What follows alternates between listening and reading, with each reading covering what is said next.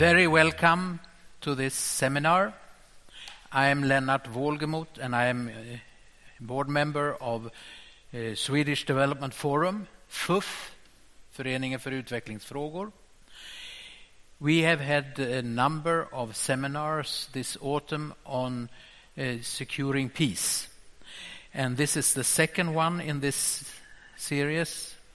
Uh, and we call it What Does It Take to Make Peace Work or Last? Uh, we have been extremely lucky to get a, a prominent activist from Chad uh, to come Chad. here.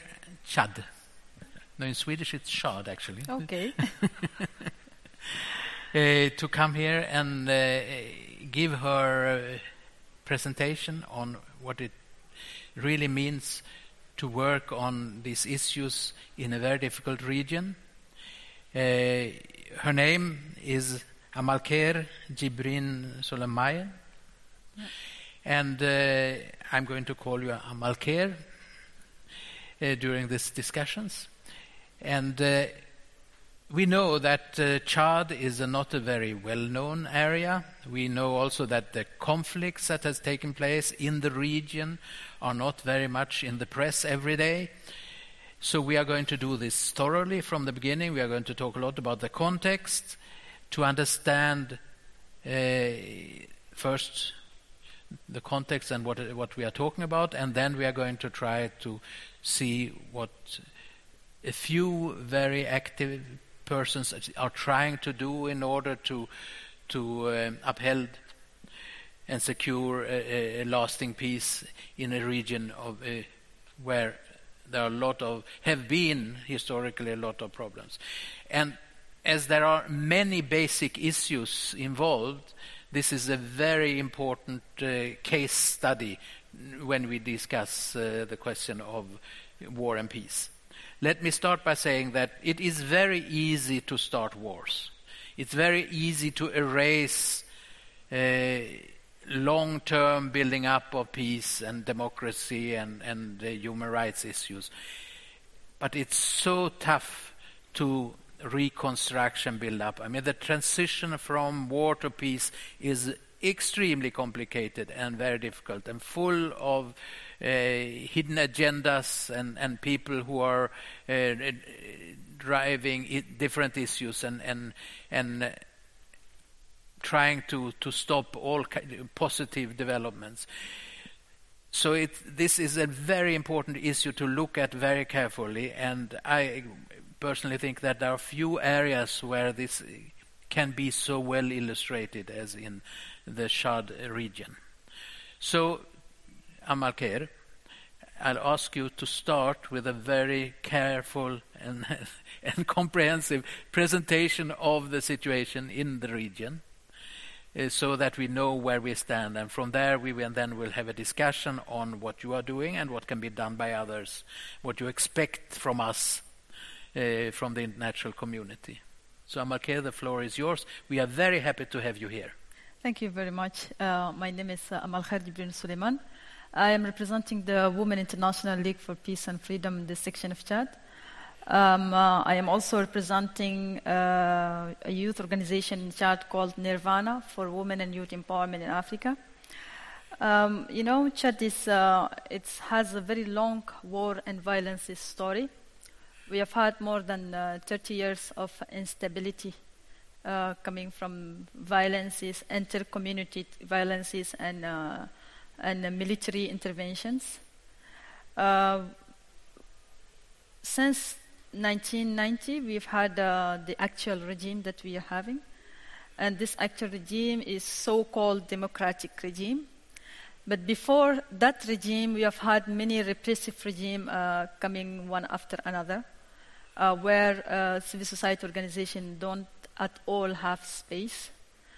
It means that before 1990, we don't have uh, more than 20 civil society organizations that have been created in Chad because we just don't have the right to create any organization uh, to to defend anyone's right or try to, to work for uh, for any reason uh, because the only one person that we all can listen to is the government itself.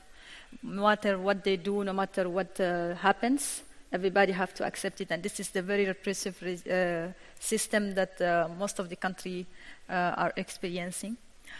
So uh, since 1990, we have this new regime that uh, allows civil society organization to be created.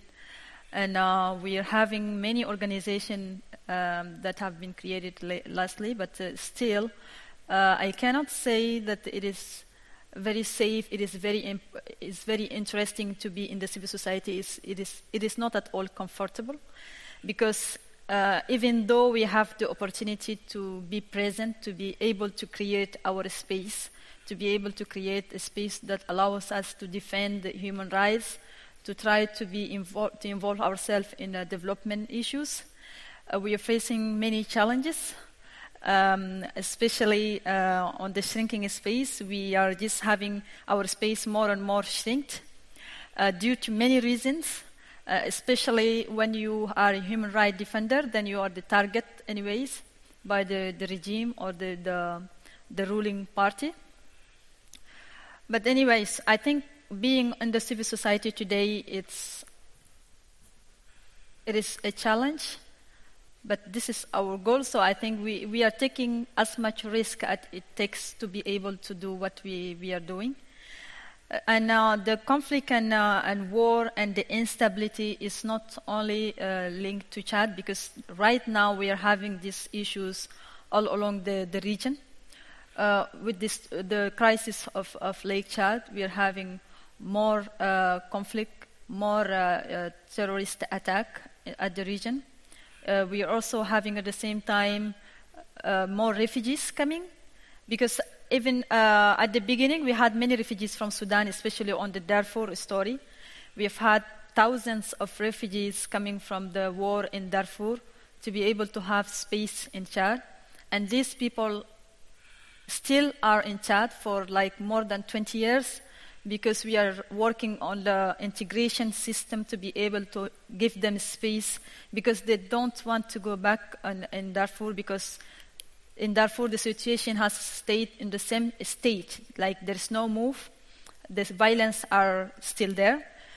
And now recently we, we are having, we, we are experiencing many crises, especially in the Central African Republic. It's a neighboring country where we, ha- we are having uh, uh, rebel attacks and uh, the population violence between community, like the interreligious uh, violence that have been created within the community and that push many people to flow uh, and come, and come back to the southern part of, uh, of Chad. I think all these issues met us, will push us to say that it is not really a very comfortable situation and the violences are increasing more and more due to multiple reasons. The first reason is the, the political one, because the, the, the biggest uh, violence cause in Chad is the, the politic position, where the president don't want to move, uh, he, he stays there for life, and then at the same time, people try many times through elections and they fail because uh, the election are always been tricked. So the only other way for them to be able to, to go against the regime is to go on rebellion. And that one will create more and more violence. Even right now, we're having rebellion in uh, eastern of uh, northern of Chad. So, in terms of context, I think we as civil society organization, we need maybe to focus more on our space and see if we are we have more space or we, ha- we are facing many challenges and the, the, the, the, the, the answer that I will give is we really don't have a comfortable space due to these different issues going around. Okay, perhaps uh, you have mentioned Darfur and Sudan. Yeah. And uh, as everybody remembers, in the 90s, the, there was a very big uprising in Darfur in, in Sudan, and uh, it led to that the government went in with force, and hundreds of thousands of people moved into Chad. So that's one big group right. of, of refugees. Then you mentioned Central African Republic, which actually has been in turmoil for, for 30, 40 years. internal strife, uh, and and there are also a lot of refugees going into Yeah, Chad. definitely. Then you mentioned internal. Uh, Lake Chad issues. Lake Chad. Yeah, internal Lake Chad. crisis. But you haven't mentioned anything of uh, of the south of of uh, Boko Haram and, and its uh, and effects on on uh, on Chad. Is there no effects of? The effect of Boko Haram is the Lake Chad crisis itself. Because in Lake Chad, we are having this uh, lake that is being shared by four countries. We have Chad, Cameroon, Niger, and Nigeria. Now, the problem is we are having a huge population from these four countries living on Lake Chad uh, space. But then we're having this identity problem where these people don't know uh, to which country they belong to. And then when the, the, the, the sect of Boko Haram has started in Nigeria, and then they found these vulnerable people and they took advantage of it. And that's how Boko Haram uh, penetrated in Chad. And the consequences of the Boko Haram attacks are still on in Chad, and this is the biggest reason why we are having this crisis on the Lake Chad region. So I think when I mentioned the Lake Chad crisis, it's obviously the Boko Haram uh, crisis that is linked to it. Perhaps then one has to go one step further and ask why has it the whole uh, problem in Lake Chad started? And uh, I mean uh, now we are now we are coming to the uh, to the um, uh, more environmental issues. Can you give a little history about the environment and Chad? Yes. Uh, Lake Chad, Lake Chad has been um, a very big water space for many peoples, like uh, almost to 12 million from the different four countries to live in, and especially two and a half million people live directly from uh, the water, uh, fishing, etc. But now, with the environmental changes, we are having this water space shrinking more and more. And then we are having problems because these same people that lives with these uh, natural resources or water resources cannot have space for themselves. And then it's creating more and more crisis because it's very difficult to live where there is nothing to, to, to rely on this is the, the environmental aspect, but still this environmental aspect has led to a security aspect where uh, we have more people and less resources. And then people will just fight uh, with each other just to have opportunity to or, or um, resources to be able to live. And then there is another responsibility from the four countries that I'm, I always, uh, I'm always uh, talking about is of the identity one, because you know these people living on the Lake Chad region are left for themselves. There's no um because no country knows which part of water belongs to me and uh, take care of these people. There's no schools, there's no hospitals, nothing at all, because these people live in water. And uh, uh, there is in the part, part of Chad we have another problem, which is uh, the the within the community itself. The problem is the people live in the water side are called Buduma, and the people living on the land side are called Kanembu. So the Kanembu thinks that Buduma don't have the right to step on the land. And then every time you come to the land, they will just tell you politely to take your stuff and go back to the water because you don't, bel you don't bel belong to the land side. And this is a very big uh, challenge for them because they cannot still live on the fishing, and even this fishing is becoming uh, impossible. And, and, we have had opportunity to meet some of the, the, the Lake Chad, this Buduma living on the water.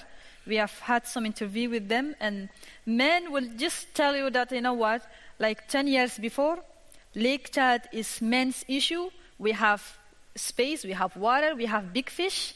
But now it's women's issue because there's no more fish and small fishes. So we men, we don't even go to there. This is women's uh, work. Like if if no more water, no more fish, then women can take care of it because we don't have to.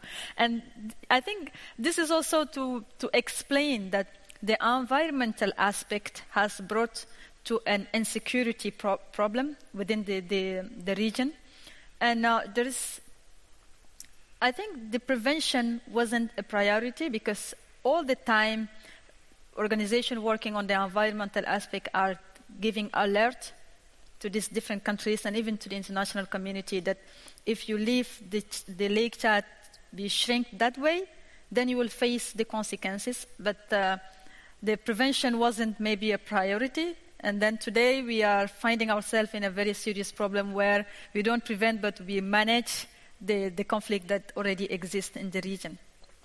Yes. You know, to understand this, and one has to look once again at the region uh, and, and see that this is just south of, of Sahara. It's a very dry area, yeah. the whole Sahel region, where this is, is a, was a central part. In, historically, people lived from a huge lake, Lake Chad. It was a huge lake. But because of the climate change and because of the increase of population, one yeah, must add yeah, that, the, the, the lake has become smaller and smaller and smaller and it has become drier and drier. And the conflict started, of course, because people uh, had to move, particularly the nomads. Uh, they moved uh, according to a certain pattern fr- from north to south and, and, between the countries for mm-hmm. years, right. for hundreds of years.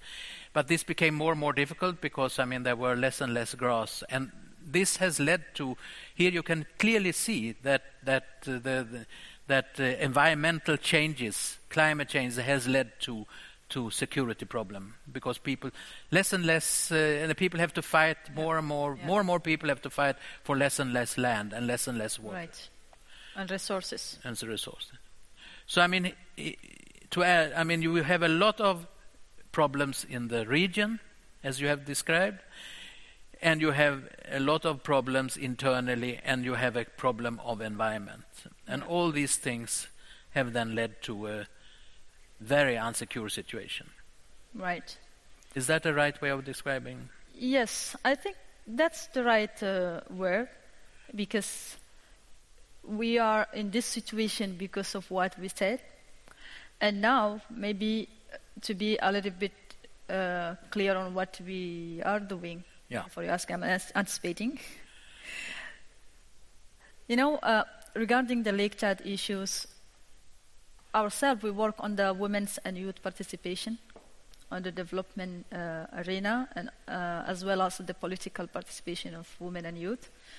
So when the Lake Chad crisis has started, from Chadian side, we decided to participate uh, to, to, to the bringing solution to the crisis.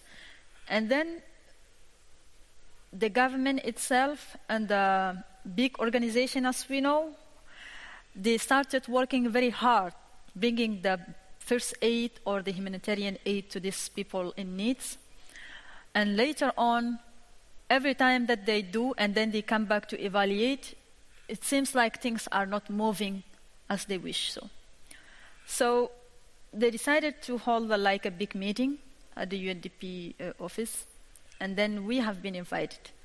So what happened is we told them very clearly that if you go to Lake, Lake Chad, you cannot address this crisis if you don't involve young people and women from this from the crisis area itself. And then they decided to involve, first of all, young people and women in committees, because we have the Boko Haram that have easy access to islands, where government and uh, United Nations organization don't have access because of the security. So now what you have to use is to use the young people and, and women that knows better the islands and know better their reality to be able to access where they cannot access and try to bring some stability and some uh, uh, activities on these islands. And it worked very well, and this this example was like uh, one of the, the example that was replicated in other countries uh, bordering the, the Lake Chad region, exactly like Cameroon and, and Nigeria, because they think it is a very, uh, very powerful tool, not to go alone, but bring the people that belongs to this, the, the, the area to be able to be part of the solution. What is Boko Haram in practice? In, in, in, in, what does it mean? If you are going to counteract Boko Haram, what does it mean? Uh, okay, first of all, Boko Haram, because Boko Haram started in Nigeria, not in Chad. So the, even the word Boko Haram means, this is what they told me anyways. It's like school is forbidden or something like that. This is the meaning I know about Boko Haram. Now, I think, as far as I'm concerned, Boko Haram is a group of people having some ideologies that is, I cannot really very link it to religious because I don't believe uh, that someone belongs to a religion when, when you wake up one morning, you kill people either in church or mosque. So I cannot believe you belong to a religious part because you're just killing everybody that is standing in your, uh, in your, in your path. So for me, Boko Haram is a, like a, a, group of people having some ideologies of of not uh, accepting like the the, the uh, how do you call it the the civilization or the external uh, school systems. They started very small like this, but uh, later on they have been maybe linked to other big networks of uh, of uh, terrorist groups, etc. And then it, it gained more power and more impacts on what they do on the on the region. But for myself, it's like a group of of lost people that don't know what they want and they're just attacking everyone without any reason. And how how big are they in, in Chad? In Chad, you know, Boko, the only part that is being attacked by Boko Haram in Chad is the Lake Chad region. The only one attack we had outside uh, Lake Chad is at the capital city twice. After that, we, we didn't have any uh, Boko Haram attack, but in Lake Chad region and the neighboring uh, areas, we're having a lot of attacks every day. So the impact in Chad is so high. In, you know, even in the refugees camp, if they have opportunity, they just come and attack. And we're having many, many attacks many days. It's on a daily basis and they just have to grab any opportunity like if they have someone that they convince to go to the market and, and, and blast that's a very good opportunity so even today even today the, the attacks are going on in chad but especially on the on the we call it a region of Bol this is the region which is the most affected by the by the boko haram attack while the the rest of the the regions of Chad. We are being so vigilant, taking some prevent, preventive measures, not to because we are organizing ourselves to to prevent Boko Haram attacks. And I believe uh, two years ago, when we had two attacks in the capital city, people got to catch these people and then the whole network that came to the capital city and then put them on prison. So it is like we, we are having preventive measures uh, against it. But it's still these preventive measures don't work in the, the Lake Chad region because they, there are many. They have like uh, sophisticated arms. They, have, they are fabricating themselves the blasts. Like they know how to do it themselves. It's not like they are, they are ordering it from outside and then it's very difficult to control them, very difficult to track them, very difficult to even understand how they operate, and it's becoming more and more difficult. So you, when you mentioned this big meeting that took place with UNDP and others, yeah. and where you were in, invited, was this in order to to tackle the problems in Lake Chad uh, region only, or is the, was this a national meeting? No, no. This meeting was especially on the Lake Chad region because this is where the crisis is. And that meeting was held because they think going alone is not the solution and they cannot make big, make a big impact. So they wanted to involve more population and autochthon. You call it autochthon people? Like people belonging to the area. In French, we call it autochtone. So, yes, autochtone, c'est quoi autochtone, c'est quoi en anglais? Local. Yes, we call them autochthone in French. Uh, So local people, if local people are not involved, the impact is not at all as big as we really wish to see. So when they decided to involve local people, they thought about, first of all, women and youth, which is completely normal because we have a very high population of women in, uh, in Lake Chad region, and especially even on those affected areas, you know, the Boko Haram is, uh, Boko Haram is more men than women, even though sometimes they use women to, to the blast and things. So we have many widow, widows, women's. Uh, so they decided to involve women and youth, and that was a very interesting meeting because what we have proposed have been taken into consideration. And when they put it, when they implemented it, they, th- they, they thought it's a very good example to replicate in the different three countries to be able to take tackle the Boko Haram story and also access where they alone cannot access. so this was a collaboration between Yes. government and the civil society. Right. Did you bring in the environmental issues also in this? It is the environmental issue, it is always there because this is the root cause of, of the conflict itself. So, right now we are having like long term goals and short term goals. The short term goals is tackling the urgent problem we have on the table, which is the conflict and the people affected by the conflict, the refugees and people that are the vulnerable people that are left or trapped within the, the islands that need help to come out of the island because it's difficult to access where they live in. And they have also the fear that they had with this experience led them to a situation where a feeling where they don't want to open themselves to anyone. Like even if you are a military from the government or UN or any some, someone coming to the island, they don't want to open up to you because they are afraid they cannot like trust you. So this is the urgent issue we are all uh, trying to tackle. But the long-term goal is to tackle the environmental issue with, uh, with global solutions uh, to, the, I- to, the, to the Lake Chad region because they have been envisaging many solutions at the same time. And I am not from, from our environment. I don't understand much about it. But all I know is we really have to have a sustainable solution for these resources to be preserved so that uh, these people don't have to migrate from their place to another place. And if they don't do so, it means that we are decreasing the, the violences and, and, and conflicts. So what you are telling us is that when you tackle questions of of, uh, of violence, you have to work with many uh, many aspects at the same time: the social, the political, economic, and the environmental issues. Right. Yeah, this is normal because as far as our youth organization is concerned, we ourselves are developing not a project but a program for a socio-economic development of the region of Lake, Lake Chad with the uh, African Union Bureau and UNFPA.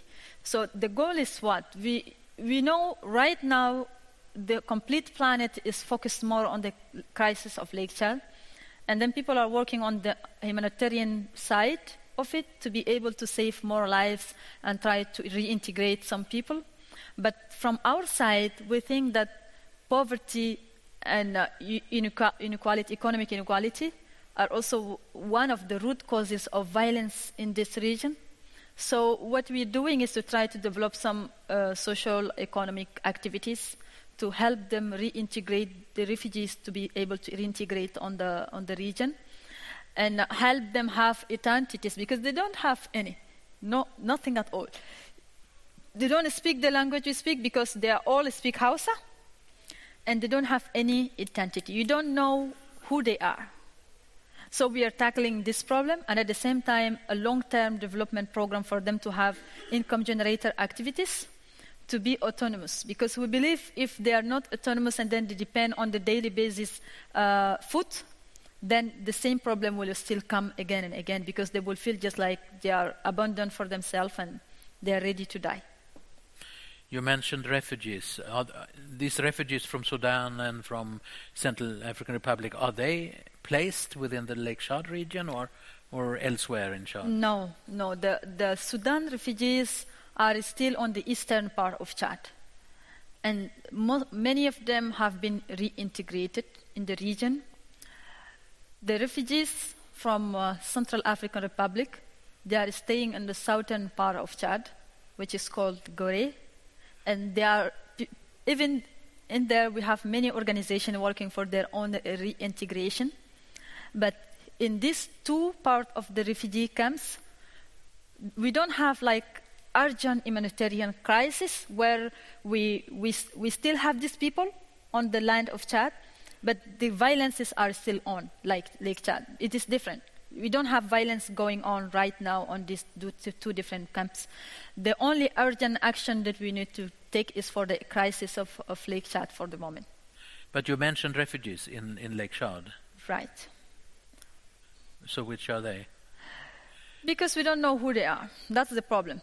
They come from the islands, and we believe all the four countries are responsible of it because they don't know if they are Chadians or not. So we call them refugees because they are coming from the Lake Chad space. And then we are having many of them. Like in Chad, we, we are having a lot of, of people coming outside the crisis of, uh, of uh, Lake Chad. Some of them are called returnees because maybe they are outside the lake, now they are within the, the country on the land. And some of them are refugees because they don't speak the Chadian language, they don't, they don't like uh, recognize themselves as Chadians. So they are refugees, and then we think, even though they are refugees, the, the, the action that we should take is to try to reintegrate them within the region and accept them to have space on the land because this is not what happened like decades, decades uh, earlier no, no right to have land space at all. So is the government view to reintegrate them in, in, in, into Chad, or is it to call them refugees and, and push them uh, to another of the countries in, in, in the neighborhood countries? I think right now the government itself and the uh, international community and uh, the four countries are developing a strategy of stabilization of Lake Chad this strategy is not yet finished, but within the strategy, the goal is every country has to take its responsibility. You take as much people as you can from the islands, and then we consider them as Chadians.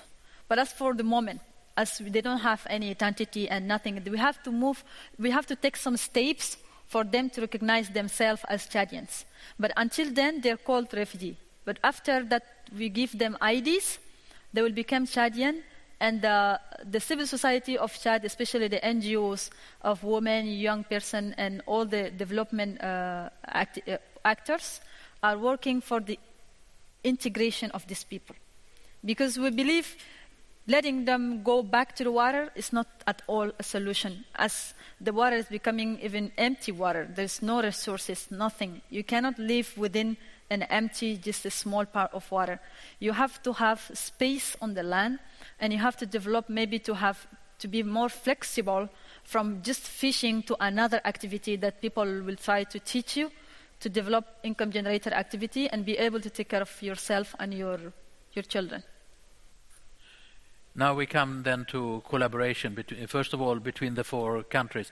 This uh, meeting you, you, mentioned, this was a Chadian meeting only, or? the one with the UNDP and was that only for, for yes um, yes it is in Chad it was organized in Chad but was it for all four countries or no no no the all four countries have a platform called CBLT Commission des Bassins de Lac Chad CBLT is acting like a secretariat to tackle the whole Lake Chad issues together now the UNDP meeting that we had is regarding the Chadian part of the crisis like how civil society can be involved and how the local people can be involved to tackle the problem together to be able to bring a sustainable solution.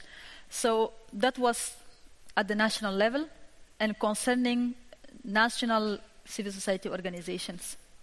Can you talk a little more about how the four countries then collaborate?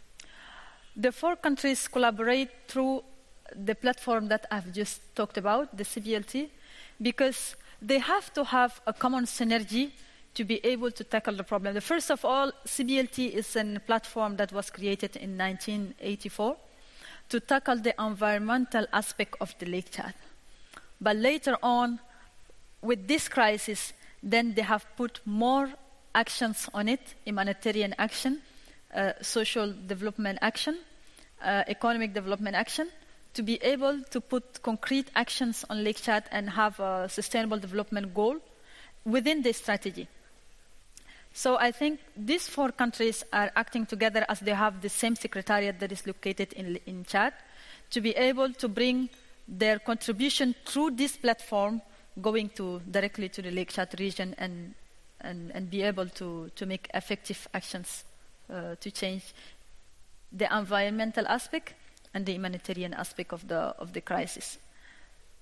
So what do you, what is your opinion on the international community? What should they do? What haven't they done? Or, or I think I think as I am holding uh, responsible the four countries about what is really happening and the alert that uh, people are giving, especially environmentalists, because uh, last year we have had the opportunity through uh, with Sweden to come and participate in SIPRI forum, where we have had a very interesting uh, expert meeting on, on Lake Chad issues. And then we've had many environmentalists coming to the table and saying, you know what, like seven years before, ten years before, we have given some alert about the environmental uh, problem of Lake Chad. We wanted the international community and the four countries to, to, to take list, to learn from our alert or take into consideration the alert and try to bring solution before we come to it. this is a preventive solution they are bringing on the table and what made me feel that like we like the international community and even the, the, the four countries have failed preventing this problem and it's very clear it's obvious because when somebody alerts you about a problem you don't have to sit down and wait until the problem occurs and then you rush and say we have crisis, we have refugees and story, story. So it's like the international community, first of all, should mo- focus more on the preventive space. But now it's almost too late, and now the, the international community is, of course, com- contributing to the Lake Chad crisis, uh, especially on humanitarian aid and we have many, uh, uh, many countries bringing their aid. Even, I think, even Sweden, it's bringing humanitarian aid to the Lake Chad region. But now, as we talk about the, the topic that brings us together here, I think uh, if we need uh, um, a sustainable peace, we really have to think about root causes of violences. And the root causes could be like the one we have right now about the Lake Chad is the environmental aspect we don't want conflict and violences to come, then we have to take preventive measures. Uh, and it's the same in other aspects, like if in a country where we are having inter-community violences or even political violences, social violences, we have frustration, etc. It is the reason because people don't have basic needs. And this is the, the main reason why we are having more and more conflict in Chad. I will just take the, the context that I understand more. And the context that I know the most is the Chadian context. We are having serious problem giving our own solution to the basic problems. The basic problems is you don't have to concentrate yourself on the capital city of the, of the country. The, when, when we say Chad, people ask us how, how many population you have. We say 14 million. And 14 million people don't live in the capital city. In the capital city, we have only 2 million people. But where do the rest of the population are living? Do the government is really taking care of these people? Do these people have the basic need they, they, they, they, they must have? This is their right, anyways. In every constitution, in every country, we say these basic things the government should do because this is the citizens' right.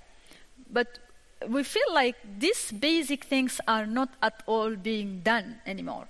After years and years of, of, um, of democratic, democratic or not, the constitution is still the, almost the same about this question. But we feel like when I say basic things, it means like going to hospital if you are sick. But if you don't have hospital, then where do you, do you go? The basic things like education. and education, the lack of education is it's the go- cause of many problems we are having, not only conflict.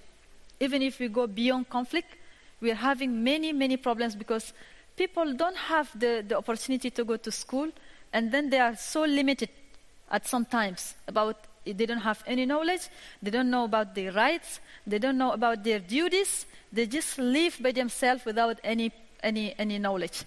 And these people are more likely to be used for violences than an open minded person. Because if you are open minded, it is difficult for a person to manipulate you easily. And if we take the Lake Chad issues, because these people are not at all able to analyze some of the things by themselves, they don't have any access to information.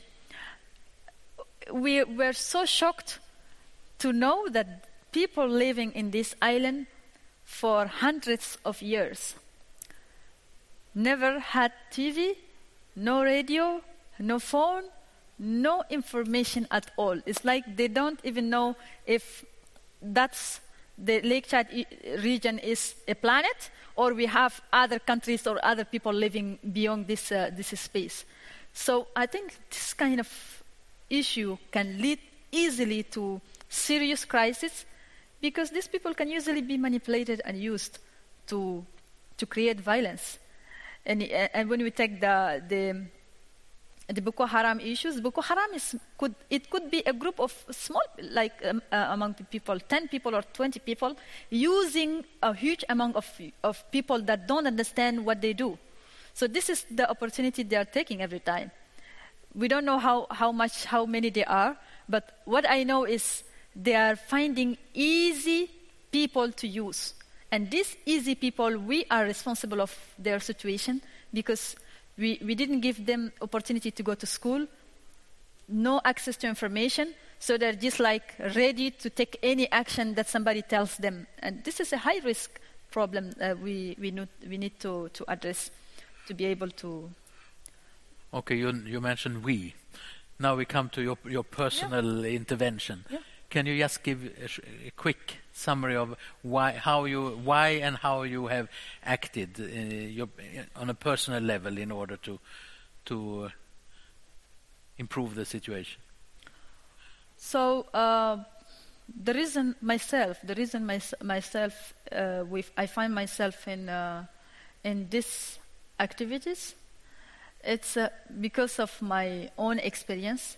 I've lived in a very more conflict country where at sometimes uh, the killings and violence seems even normal lifestyle for us as children because this is our daily life, daily experience. Uh, so we, we, have had when the, we had the, the dictatorship regime from 1982 to 1990. It's like eight years of uh, repressive regime. We have had uh, many, many people killed, and especially even within the family.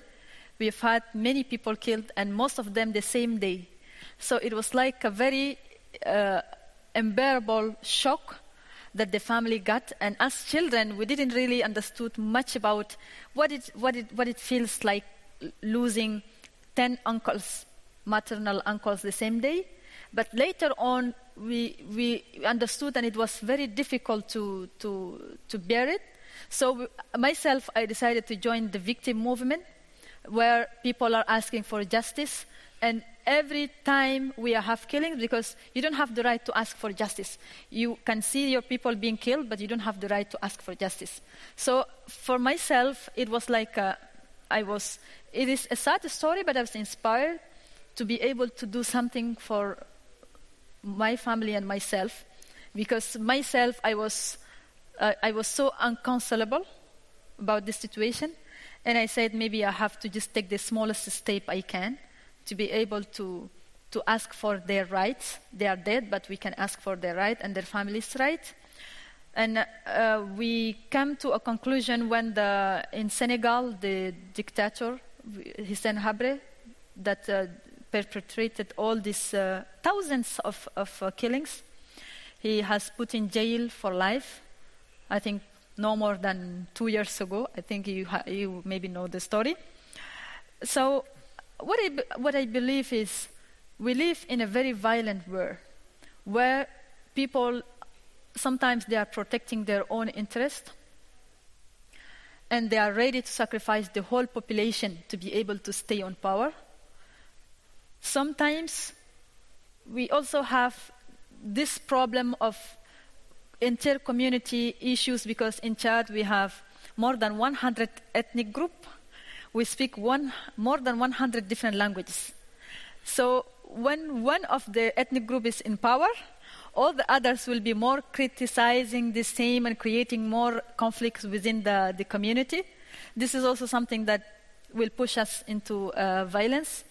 So, what we do as, uh, as young people is to try to have space for women and youth at the political level because what we believe is you can ask for your right 1,000 years, but as soon as you don't have the opportunity to sit on the table and decide on the future of the country, on the development, on the program, on the action plans, you cannot have big impact.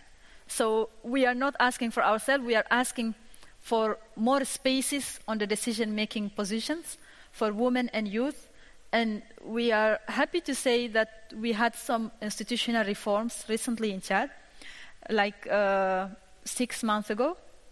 And then we, there is a 30% of places of, of seats are guaranteed for women, and 30% of, of, of seats are guaranteed for youth. So it's like the majority must be women and youth everywhere, like in the government, like uh, at, at, all uh, decision making positions.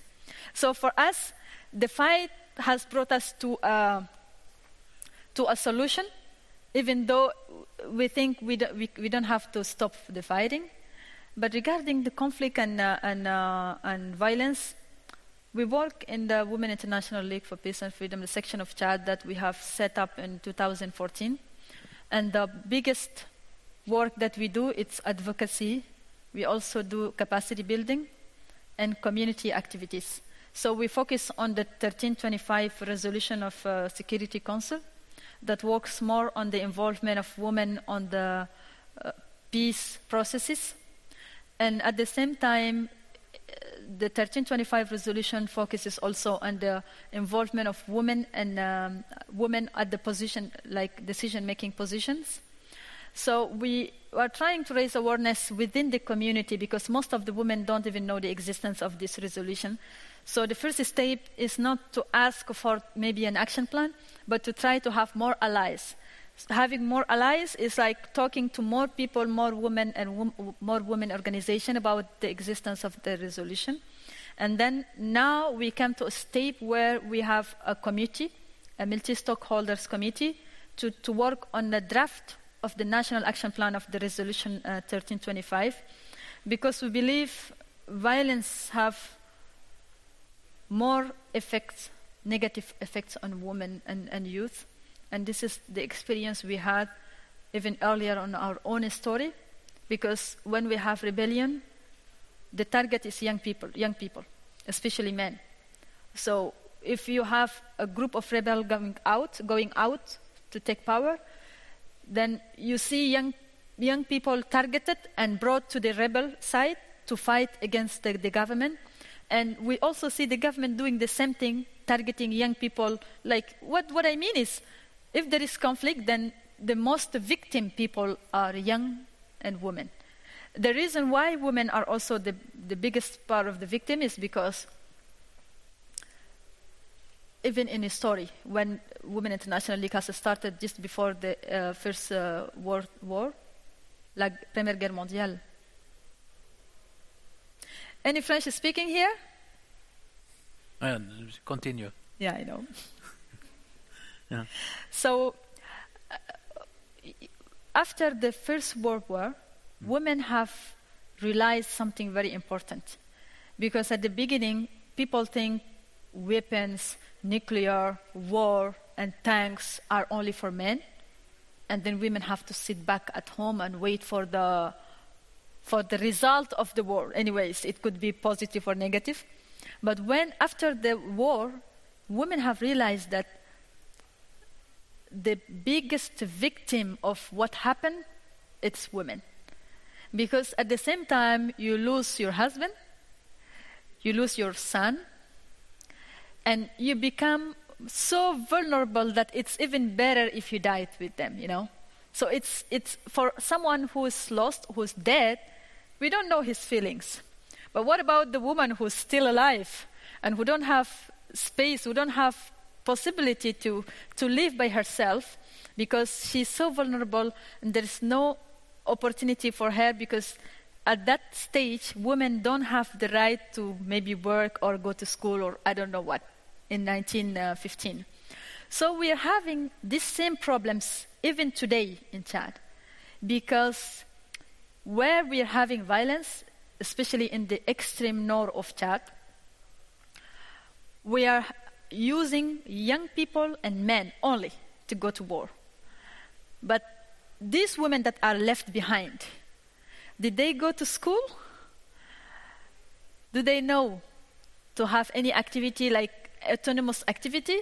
They don't know anything.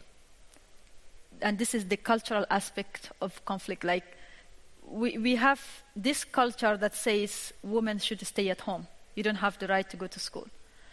So a final uh, question, and then we have a few questions open. Uh, you perhaps already touched it in the beginning, but what you are doing, is it dangerous? Are you uh, open for uh, uh, open for risks in your daily life? I can say yes, it's obvious because when when you work for women's involvement uh, at the political level, uh, first of all you are targeting other people's seats, and this makes it very difficult and very dangerous.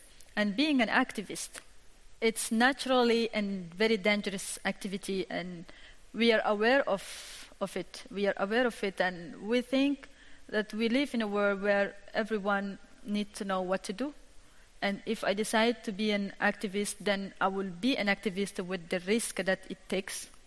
And then I will assume myself, I will just say, I'm an activist and I know the risk. I would take measures to prevent these risks, of course, but I know at the same time it is very dangerous in some part of the world, and especially where we live, because you could easily be targeted if you are an activist. So I think what we do is dangerous, but it is very fundamental uh, to bring peace and to bring uh, to to have everybody get his right. So uh, maybe before we give more space for uh, for questions, I think for uh, for peace to be sustainable, we, we don't just have to wait and manage crisis. We have to to work for uh, uh, strong institutions because most of the time we are having violence and, and crisis because of inequality, inequality. People don't feel they are equal. If you have a problem, you go to a justice, then they, will, they won't give you justice because the justice itself is influenced. So it means that we need a strong and autonomous institution that can guarantee human rights, human dignity, give us our rights, and works for a real sustainable development that is start with basic needs of the population. We just have everything that we do at the political level or at the highest level should be citizen needs oriented. It should be oriented for the need of the citizen, not for the need of some people that are, on top. And uh, I believe we have also corruption in, in, in our country, for example, that is weakening all the institutions because it's easy to corrupt anyone and someone who is corrupted cannot go the right path. So I think having a strong institution working for a real, real justice, uh, avoid and fight discrimination and exclusion, and working for the basic needs could be the keys for, uh, for sustainable development. Okay, we have five minutes, so two questions. It's room for at least two questions. I don't see anything because of light. Do you have? Okay, one, Malin behind you, and one further back. I can uh, ask something. Uh, we touched on, or you had a question about the international intervention or international community, and I wanted to maybe push push a little bit more on that. So how do you feel? Do you think outsiders should should rely on let the locals kind of figure out or decide what's the best way to make the peace last, or should there be more involvement from the outside? What are the kind of pros and cons of outsiders coming in and thinking they know what works for you and how much support you need, and how much can they harm rather than help the, the peace lasting? Let's take the other question also. Yeah. Take the other behind you. Hello. Um, uh, I wonder how you are working with building alliances in uh, within the civil society. For instance, if trade unions can be involved or is involved in this struggle. I didn't get the question. Alliances with other NGOs, Yeah. like trade unions. Okay. Any more questions? I see one more. The final. Hi, I just have a question about the situation of NGOs in Chad. I know earlier this week you talked about it's quite difficult to organize uh, to organize an organization and get it uh, signed off from the government, and that sometimes people from the government starts NGOs pretending to be civil society. If you can tell us anything about that. Okay, you have three minutes to Yes, answer. yes, yes. I will, I will be quick. For the first question about the international aid, I believe when we have crisis, uh, we, it's very important to have international aid because, uh, any, anyways, we cannot maybe address this problem uh, alone in terms of maybe technical assistance or financial assistance. Now, what I will maybe tap on is, uh, even though we have international aid, we need to rely on the local competences because these people knows better what the solution, the best solution could be for their problems. And uh, we are pushing for this because even right now, working with the United Nations and other stakeholders, we are just trying to make them understand that even though you have the means, you have the capacity, please rely on the local population because they have organization, they are very organized, they have the possibility to go with you, and they know best what is the real problem and what could be the sustainable solution for, the, for their community or their area. Uh, alliances with other organizations, yes, we are having uh, we are having huge networks, and because we we are very organized at the civil society level, because we are facing the same threat, so we are supposed to be very close one to another to be able to uh, to to make our goals happen. So we are having alliances both on the women's side and the youth side. So I think we are having network um, at all level, making sure that it is not a governmental NGO or organizations, as she asked the questions, but uh, we are working on uh, very huge networks. Uh, the last question about NGOs, this is part of the shrinking space. And this is something that I always link to Chad because I believe it's it's, ve- it's very uh, it's more obvious in Chad than other countries. Is the shrinking space is everywhere, but this specificity is like the government itself create association, human rights associations, development, economic, etc., etc. All the NGOs that we have, and then if there is anything that happens, then these NGOs are more likely to defend easily the government, saying that we are the civil society and we believe what the government did is correct, is good. And this is one of the biggest challenges we are facing because if they believe, because they know every and each one of us. And I believe to get WILPF registered, we waited for three years. Until myself, I meet with the minister himself and tell him what, ha- what is happening. So it's like when they know you, they will just make it on purpose to forget about your papers or do whatever it takes so you don't have the ability to, to operate on the, on the field. Thank you very much. The question for this seminar was what does it take to make a peace last? And as you heard, there are very many things that are required, but I think the most important one is to have uh, activists like you. And strong institutions persons are extremely important. Thank you very much You're for welcome. this You're good welcome. presentation. You're welcome. You're welcome.